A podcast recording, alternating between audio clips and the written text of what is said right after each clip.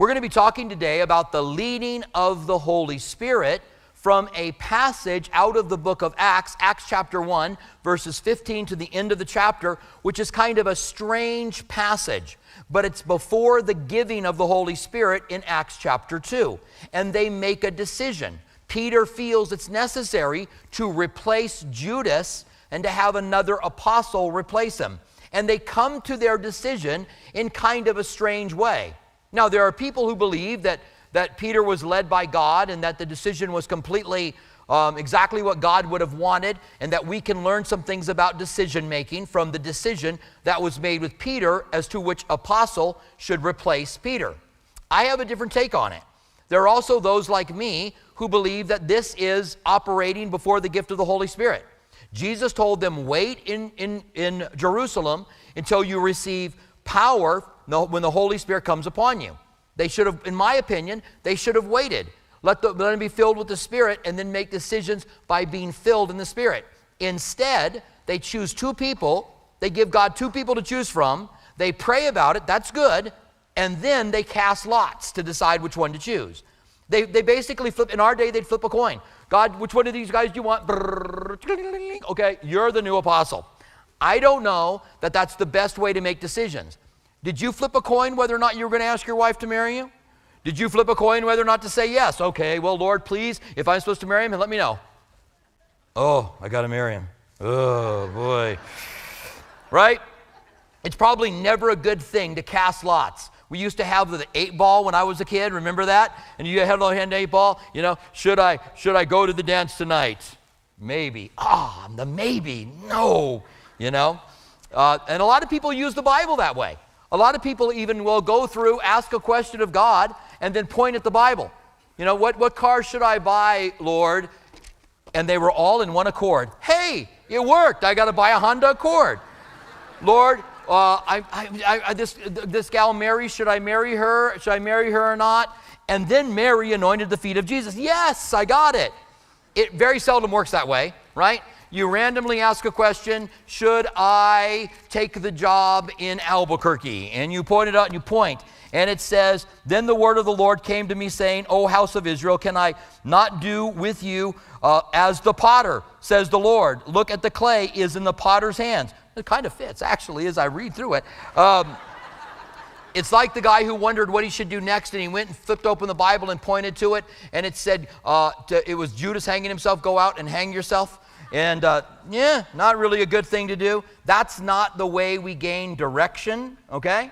And studying God's Word shouldn't be opening it up to wherever you want to at night, pointing to it and reading five or six verses probably should be methodically reading through the scriptures and looking for direction. So we're going to ask the question what does the leading of the Spirit look like after the gift of the Holy Spirit was given in the next chapter?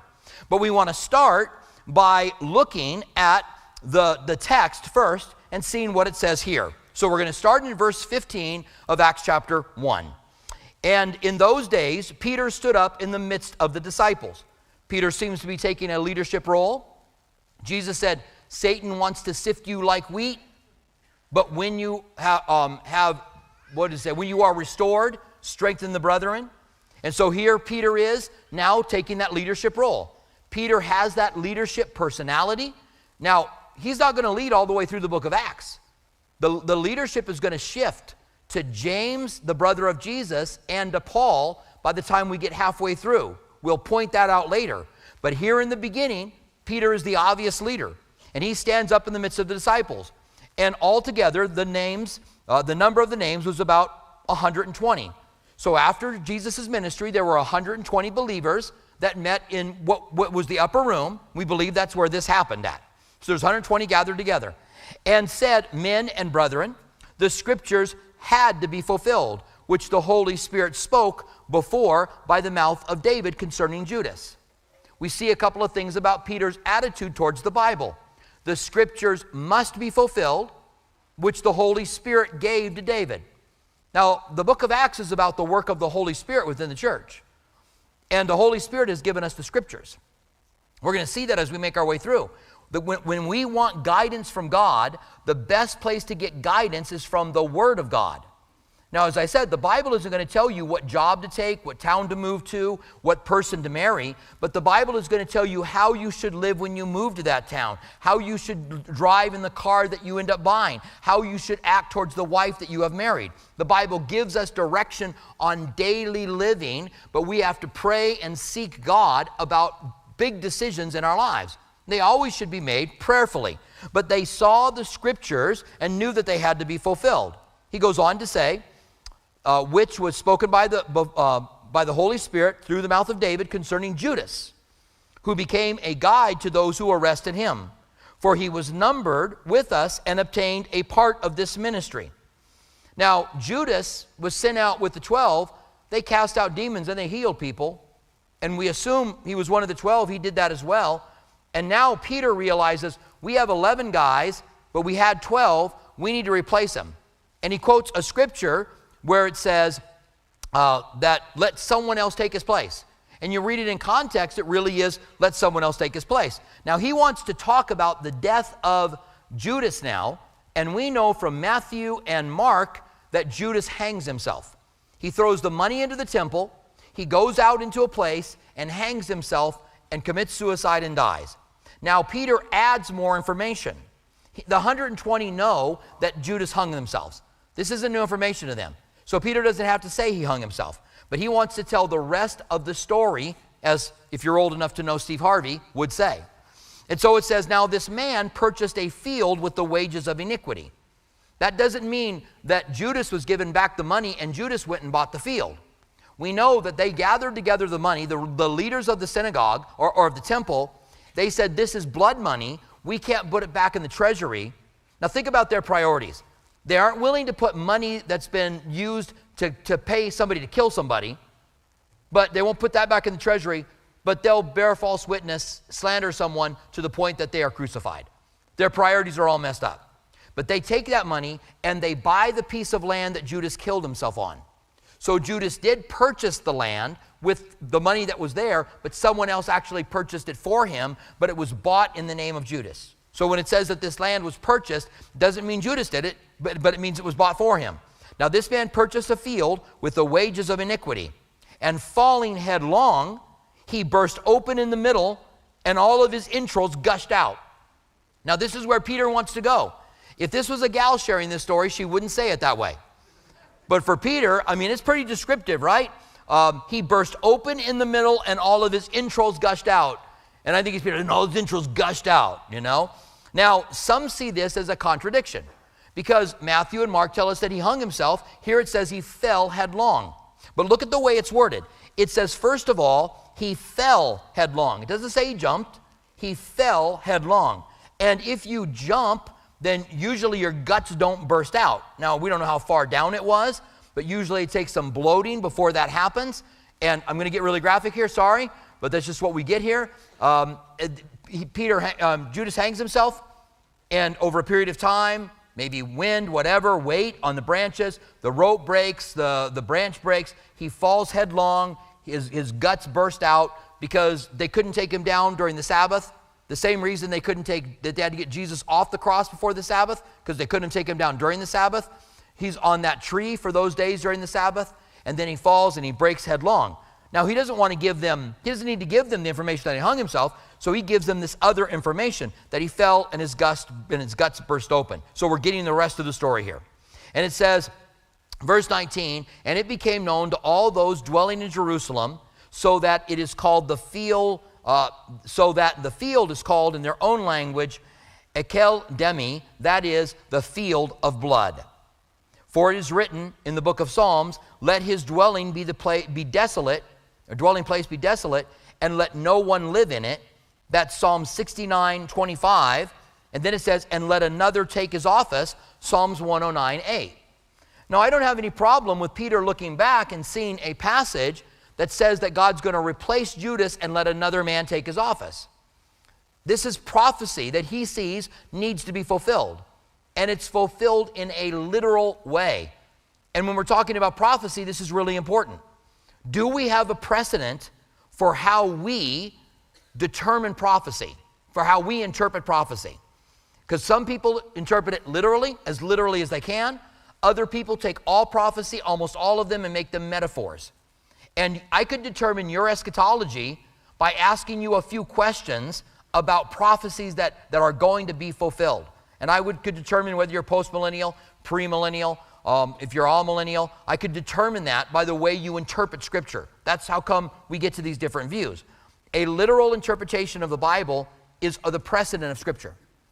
All prophecies that the New Testament talk about being fulfilled in the Old Testament are literal. And so if the Bible gives us a literal prophecy, then we should take it literal. Now, there are times we can't. If the Bible says in the book of Revelation that a, great, a great mountain fell into the earth and a third of the earth were killed, I see no reason to take that literally. You say a great mountain. Well, yeah, a meteor. Meteor hits the earth, right? A great mountain hits the earth and a third of the earth is killed. So I have no reason not to take that literally. Later on, the book of Revelation says, And I saw coming out of the sea a beast that had ten heads and, and, and, and uh, seven heads and ten horns, and two of the horns, or one of the horns, uh, overpowered three of the horns. Now that's all metaphor. There's, there's, we're not going to see a beast like that come out of the water. So our common sense tells us where we take things literally and where we don't. Now let's get on with what's happening here. So, verse 21 Therefore, of these men who have accompanied us, all of the time that the Lord Jesus went in and out among us, beginning from those, these must become a witness, or excuse me, beginning uh, from the baptism of John to the day when he was taken up from us, one of these must be a witness with us of his resurrection. So he's going to replace Judas now, or they're going to replace Judas. And they have some qualifications, which is good. They have to have been with us from the time of John the Baptist. They'd have to gone through everything with us, and they have to be an eyewitness of the resurrection. So, so that's good that they have these qualifications. So far, so good. But he chose two of them. I, I don't know that you want to limit God's choices to two. You know, Lord, what do you want me to do? Do you want me to take this job or this job? Flip my coin. Okay, I got to take that job. Now you've limited God to your two choices that you've given him. What if God doesn't want either of these guys? What if these guys fit all of the qualifications, but God doesn't want either one of them? Right? So it says, um, verse uh, 25, to take part in the, yeah, to take, let's see, let's go back again, 23. And they proposed two Joseph, called Barsabbas, who was surnamed Justus, and Matthias. So we'll say Justus and Matthias are the choices. And they prayed and they said, You, O Lord, know the heart of all. Show which of these two you have chosen to take part in the ministry of apostleship from which Judas by transgression fell, that he might go to his own place. And they cast lots, and the lot fell on Matthias, and he was numbered among the 11 apostles. So this is how they chose them. Now, there's some good things here that we could see. They chose qualified people, and they prayed before their decision, before they cast their lots. That's good. We could even add faith. Once it fell on Matthias, by faith they believed that God had done that, and so by faith they added him to the number. That's all good. The negative is that, first of all, maybe they should have waited. What was the urgency when Jesus said, Wait in Jerusalem until you receive power from the Holy Spirit? Why not wait until the power of the Holy Spirit is there? The Bible says, Those who wait on the Lord will renew their strength, they will mount up with wings like eagles. There's no hurry in the decisions that you need to make that you can't find biblical precedents for. If a guy asks you to marry him, gals, and you aren't sure, don't hurry. I've never been sorry. I shouldn't say that. I've been sorry once. I've only been sorry once in 38 years taking our time to choose elders or pastors for Calvary Tucson. We've always taken our time.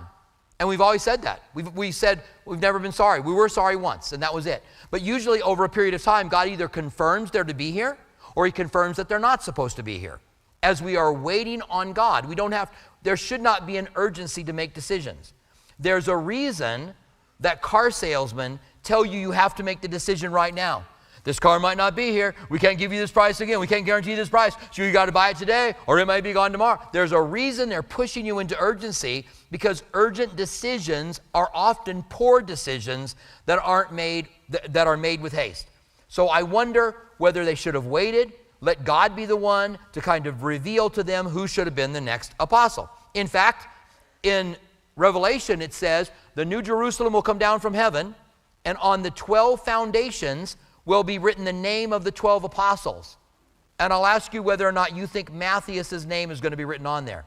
We never hear of Matthias again in the scriptures. That doesn't mean anything. But do you think Matthias' name is going to be on there, or do you think Paul's name is going to be on there? Paul said, I am an apostle chosen by God, and Jesus appeared to me as one born out of time. So, one of the qualifications of an apostle is that they saw Jesus post resurrection. Paul saw Jesus because he appeared to him after the resurrection, and he became the apostle. Personally, I think Paul is the choice. I think that they're in a hurry. I see some other problems with what, they, what they've done here. Number one, they've limited to two things. You don't want to limit God to two things. You don't want to go this one or that one, God. You want to seek God and say, Give me direction on what you want from me. I want from you, so, so speak to me. I see the casting of lots as a problem. Never is there a passage, even in the Old Testament, where it says, if you are having trouble making a decision, then cast lots to be able to figure out what to do. They cast lots for Jesus' clothes, the Romans did. Uh, there was on the breastplate of the high priest a device, the Urim and the Thummim, by which they could ask God a yes or no question. Do you want us to go to war against the Moabites. And then the Thummim whatever they did, and we don't know what it was, would tell them yes or no. So there was a device that could do that. That's the closest that we get to this. But never was there a passage that said, cast lots to figure things out. So they're now casting lots. In our day, it would be flipping a coin. And I just don't see that as a good thing. Now, plenty good, solid Bible teachers believe this decision making was good and right, and they did it the right way, and that it's even an example to us. But I think they've got to take out the flipping the coin, right? Because they're never going to tell us to flip a coin to decide which one, right? It's just not going to happen. And so there are some limitations in what's happened here. They don't have the Holy Spirit yet. I think they should have. They should have waited. And so they end up choosing Matthias. I think this becomes an example of how we make decisions before the Holy Spirit is given. The problem of decision making before the Holy Spirit's given, then we are given the Holy Spirit and he comes inside of every believer. The Bible says in, let me get back to it here. The Bible says in Romans 8:14, for as many as are led by the Spirit. What are we talking about? The leading of the Spirit to make decisions. As many as are led by the Spirit, it says, they are the sons of God. The first qualification to be led by the Spirit is that you are born again, and the Holy Spirit's the one who causes you to be born again. In in John chapter 3, Jesus said, You have to be born of, the, of, of water and of the Spirit. The water is the flesh. He goes on to say, For that which is of the flesh is flesh. You guys were all born of water. You were all born of flesh. How do I know that? I'm looking at you. You're right in front of me. I know you were born. Every one of you here. You didn't just appear out of nowhere. You were born. And you have to be born by the Spirit. And once you are born by the Spirit of God, now you can be led by the Spirit. If you are not born again, if you have not given your life to Christ, if you are not a disciple of His, then you have no, no reason to think that the Holy Spirit will lead you and guide you and help you to make good and solid decisions. Now, let's, let, us let us for a moment just discuss the process of decision making for us. Again, we aren't told um, what car to buy, who we're supposed to marry, what town we're supposed to move to. We have to make decisions on that. And I think, first of all, the Bible tells us to pray without ceasing. So, any major decision in your life, you have to pray without ceasing. And you want to seek God. And if you're about to make a mistake, God's big enough to redirect you. He's, if you'd make a decision, it's the wrong decision, He's big enough to correct you. But a lot of times, these are our choices. God gives us a true, very real free will. And if I say, should I buy a new blue boat or a red, another red boat, then, you know, I, I it's, I, I get to choose. God's like, which one do you like? Now, God's big enough to come in and go, your days of boat ownership are done, buddy. You're, you're done being a boat owner. That's why I took your boat out. Now, God can do that and speak to me, so I want to be open to whatever God gives and look for the direction of God. Now, the Bible doesn't tell me what boat to buy, whether or not to buy a boat, but the Bible does tell me how I'm supposed to conduct myself inside of that boat. The Bible doesn't tell you what job to take, but it does tell you how to conduct yourself within the job that you have. The Bible doesn't tell you what gal to marry, but whatever gal you do marry, the Bible tells you how to be a husband who sacrifices yourself and dies for her. That's the husband's role. The Bible tells us what kind of husbands we're supposed to be, what kind of wives we're supposed to be. That's the guidance and the leading of the scriptures which have been given to us by the Holy Spirit. So let's consider five ways in which the Holy Spirit leads us. Okay? First of all, we are led by the Spirit into righteousness. When we are sons of God and we are now being led by the Spirit, the Holy Spirit leads us into righteousness. We can operate in two ways we can be led by the Spirit or we can be led by the flesh. We can be in the Spirit or we can be in the flesh. And if you're fairly new to Christianity, you might go, In the flesh? What do you mean? You are in the flesh. It's right there, Robert. That's your flesh. What do you mean in the flesh? By that we mean that you are led by the Spirit into righteous things that bring fruits of righteousness, or you can be led by your body drives, your hunger, your sex drives, your sex drive, your temptation, temptations that you face. You can be led by all of those, and the deeds of the flesh are listed heresy, believing false teachings, is listed as a heresy, as a, as a, a deed of the flesh, by the way. These are all things that you can be driven by your temptations, by your desires, by, by your, your um, kind of like an animal would, would be driven by what the animal wants. That's in your flesh. When you're in the spirit, you're asking, what does God want? And how does God want me to live? And you need to understand that walking in the spirit is different than what your bodily desires are going to be. There's going to be differences between them. And the Bible says, if you sow to the flesh, from the flesh you will reap corruption. If you sow to the spirit, from the spirit you will reap life. So Galatians 5:16 says, I say then, walk in the spirit, and you will not fulfill the lust of the flesh. You can't be in both at the same time. If you're in the spirit, you're not walking in the flesh. If you're in the flesh, you're not walking in the spirit. And you don't walk in the spirit of the flesh all the time. You move back and forth between them. I endeavor to walk in the Spirit.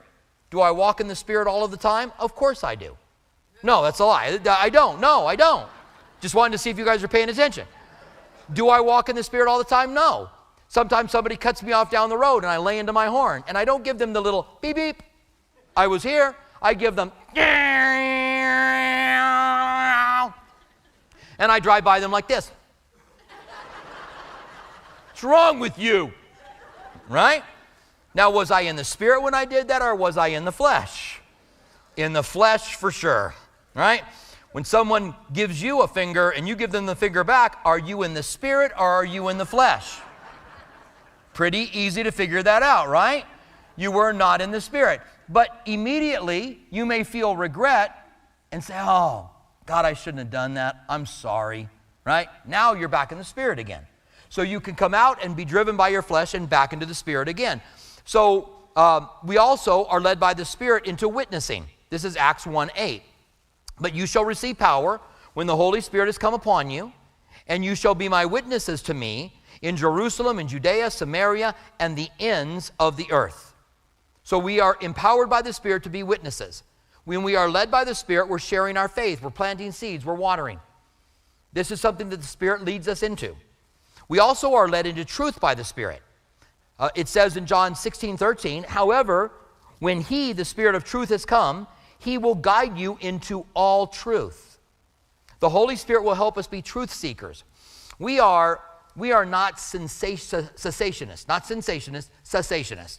That's a word that means that you believe that the gifts of the Spirit and the work of the Holy Spirit was only for the first generation, and God only works through us through Scripture now. He doesn't give us the Holy Spirit in the sense of, of filling us, empowering us. The gifts of the Spirit are no longer an operation. We're learning everything from the Word of God. As a church, we are not cessationists. We believe in the gifts of the Spirit, we believe in the work of the Spirit, but we are, th- that means we are technically charismatics. We would be technically fall into the charismatic realm.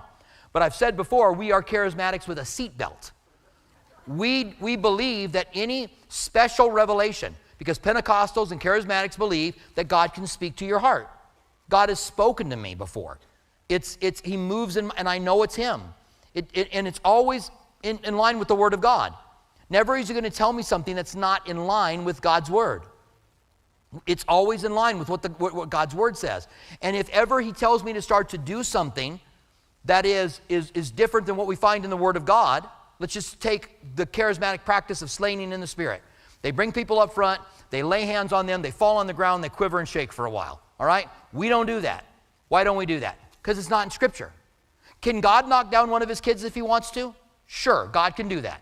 I'm not with God. God's going to say, I would like to knock you down, but Robert won't let me. I don't have any say with God. However, I don't, we don't want to make that part of our practice. Now, that's just a little area. When we're talking about Pentecostal churches and charismatic churches, they're going way overboard now. They're heading into, they're heading into soul soaking, which is when you go to a grave of a famous Christian and you lay down on their grave and you believe you're getting their anointing. They're doing t- soul ties where they believe that everybody that you've ever had a relationship with, you have a soul tie with them, and you've got to go into your past and you've got to pray and have somebody pray for you to break that tie. All of these things are unbiblical. These are not the guiding of the Holy Spirit because the Holy Spirit's going to guide us into all truth. It's not going to lead us ways that aren't full of truth. We believe that in the gift of prophecy, we believe in the gift of, of the word of knowledge. But I don't have to receive a word of knowledge from you as being true. I get to judge it. The Bible says one pro- don't despise prophecy, one prophesies and the other judges it. So I have a prophecy in my life that somebody gave me when I was 22 years old that came to pass. And it's pretty amazing. And when we're talking about prophecy in the book of Acts, I'm going to share that story with you. Not today, but I'm going to share it with you. It's pretty amazing. I got a prophecy from someone. They told me, God told me to tell you, and they told me, and it came to pass. And it wasn't just any, something that was random. It's a, it's, a, it's a confidence in my life that I know God had a plan for me. Now, I've had a lot of people give me prophecies that are whack. They come up to me and they go, God told me to tell you. And the Bible says, let one prophesy and let the others judge. So we get to judge your prophecy because I don't know if you're really hearing from God. I have no idea. You might be in your flesh. You might just want to show off. And so you say, Hey, God told me to tell you, and you give me a prophecy. And so what I say to people when they tell me that is, Thank you for sharing. I'm going to judge it. And then they'll get mad at me. One guy told me, I've never been wrong. Can we bring your wife in and ask her if you've ever been wrong? Because I, I doubt whether that's a true statement, I've never been wrong, right? He was upset because I said I was going to judge it. But hey, I might judge your prophecy to be one I need to act on. Because I say I'm going to judge it, doesn't mean I'm rejecting it. It means I have the right to judge it. Don't despise prophecy, but let one prophesy and let the others judge. So you never have to take the word of someone as if it's the word of God. You can judge whether or not that prophecy is for you. And you might act on it, and you might not act on it, depending on how you judge it. But the gifts of the Spirit are today, and the Holy Spirit's going to lead you into truth. This is problematic with churches like Bethel that are doing things that are massively ungodly, that are like the New Age movement. It is problematic for them. They are Pentecostal and charismatic churches. They not only have no seatbelts, they're standing up in the back of the truck while it's driving down the road. They are out of, of pocket when it comes to the work of the Holy Spirit and what God's doing through the Word of God. Someone told me here recently that if the Holy Spirit inspired the Scriptures, then the Holy Spirit has the right to amend it, and He can change it and bring it into something else. So now you're telling me that your Pentecostal charismatic traditions are online with Scripture. Sounds an awful lot like the Catholic Church, who does a lot of weird things that aren't biblical because they believe their traditions are the same as the Word of God. And now you're telling me, as a Pentecostal charismatic, which we are charismatic, so we're talking about our own group, right? You're telling me now that your traditions or, or your, your, your, your personal revelation is as high as Scripture, and now you can do something in worship that isn't biblical because God's given you to do it. I also find very connected to Catholicism where things are very worship centered, very emotional centered. You walk into a Catholic church and there's incense and there's candles, and it can be a very emotional thing. Those of you guys who are Catholic, who have been Catholic, you know that. You know you can walk into a Catholic church and feel very emotional about it. Well, you walk into a Pentecostal church and it's all emotions. It's all about the emotions and the way it feels. I find a real connection between the abuses within the Pentecostal movement and the abuses that are in the, the, the, Catholic system. I'm not saying either one of them are not Christians. I believe that the Catholics believe the basics the virgin birth, the resurrection. Uh, if you're believing salvation by faith, then you're good. Same thing with the Pentecostals. I'm not saying these guys aren't saved. I'm just saying you guys are out of pocket. You guys are out of line.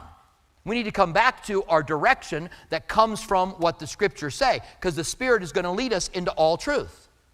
Now, not only is the Spirit going to do that, but the Spirit's going to lead us through the scriptures. It says in John 14, 26, but the Helper, the Holy Spirit, whom the Father will send in my name, he will teach you all things and bring to your remembrance all things I said to you. So the Holy Spirit works to bring what the scriptures are to our mind, what Jesus said, to be able to do the work God calls us to do. The Spirit also leads us through God's love.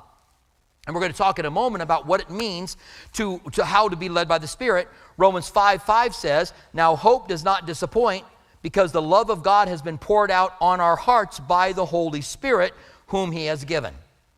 Now, in closing, let's talk about how we are led by the Spirit. First of all, we're led through the Scriptures.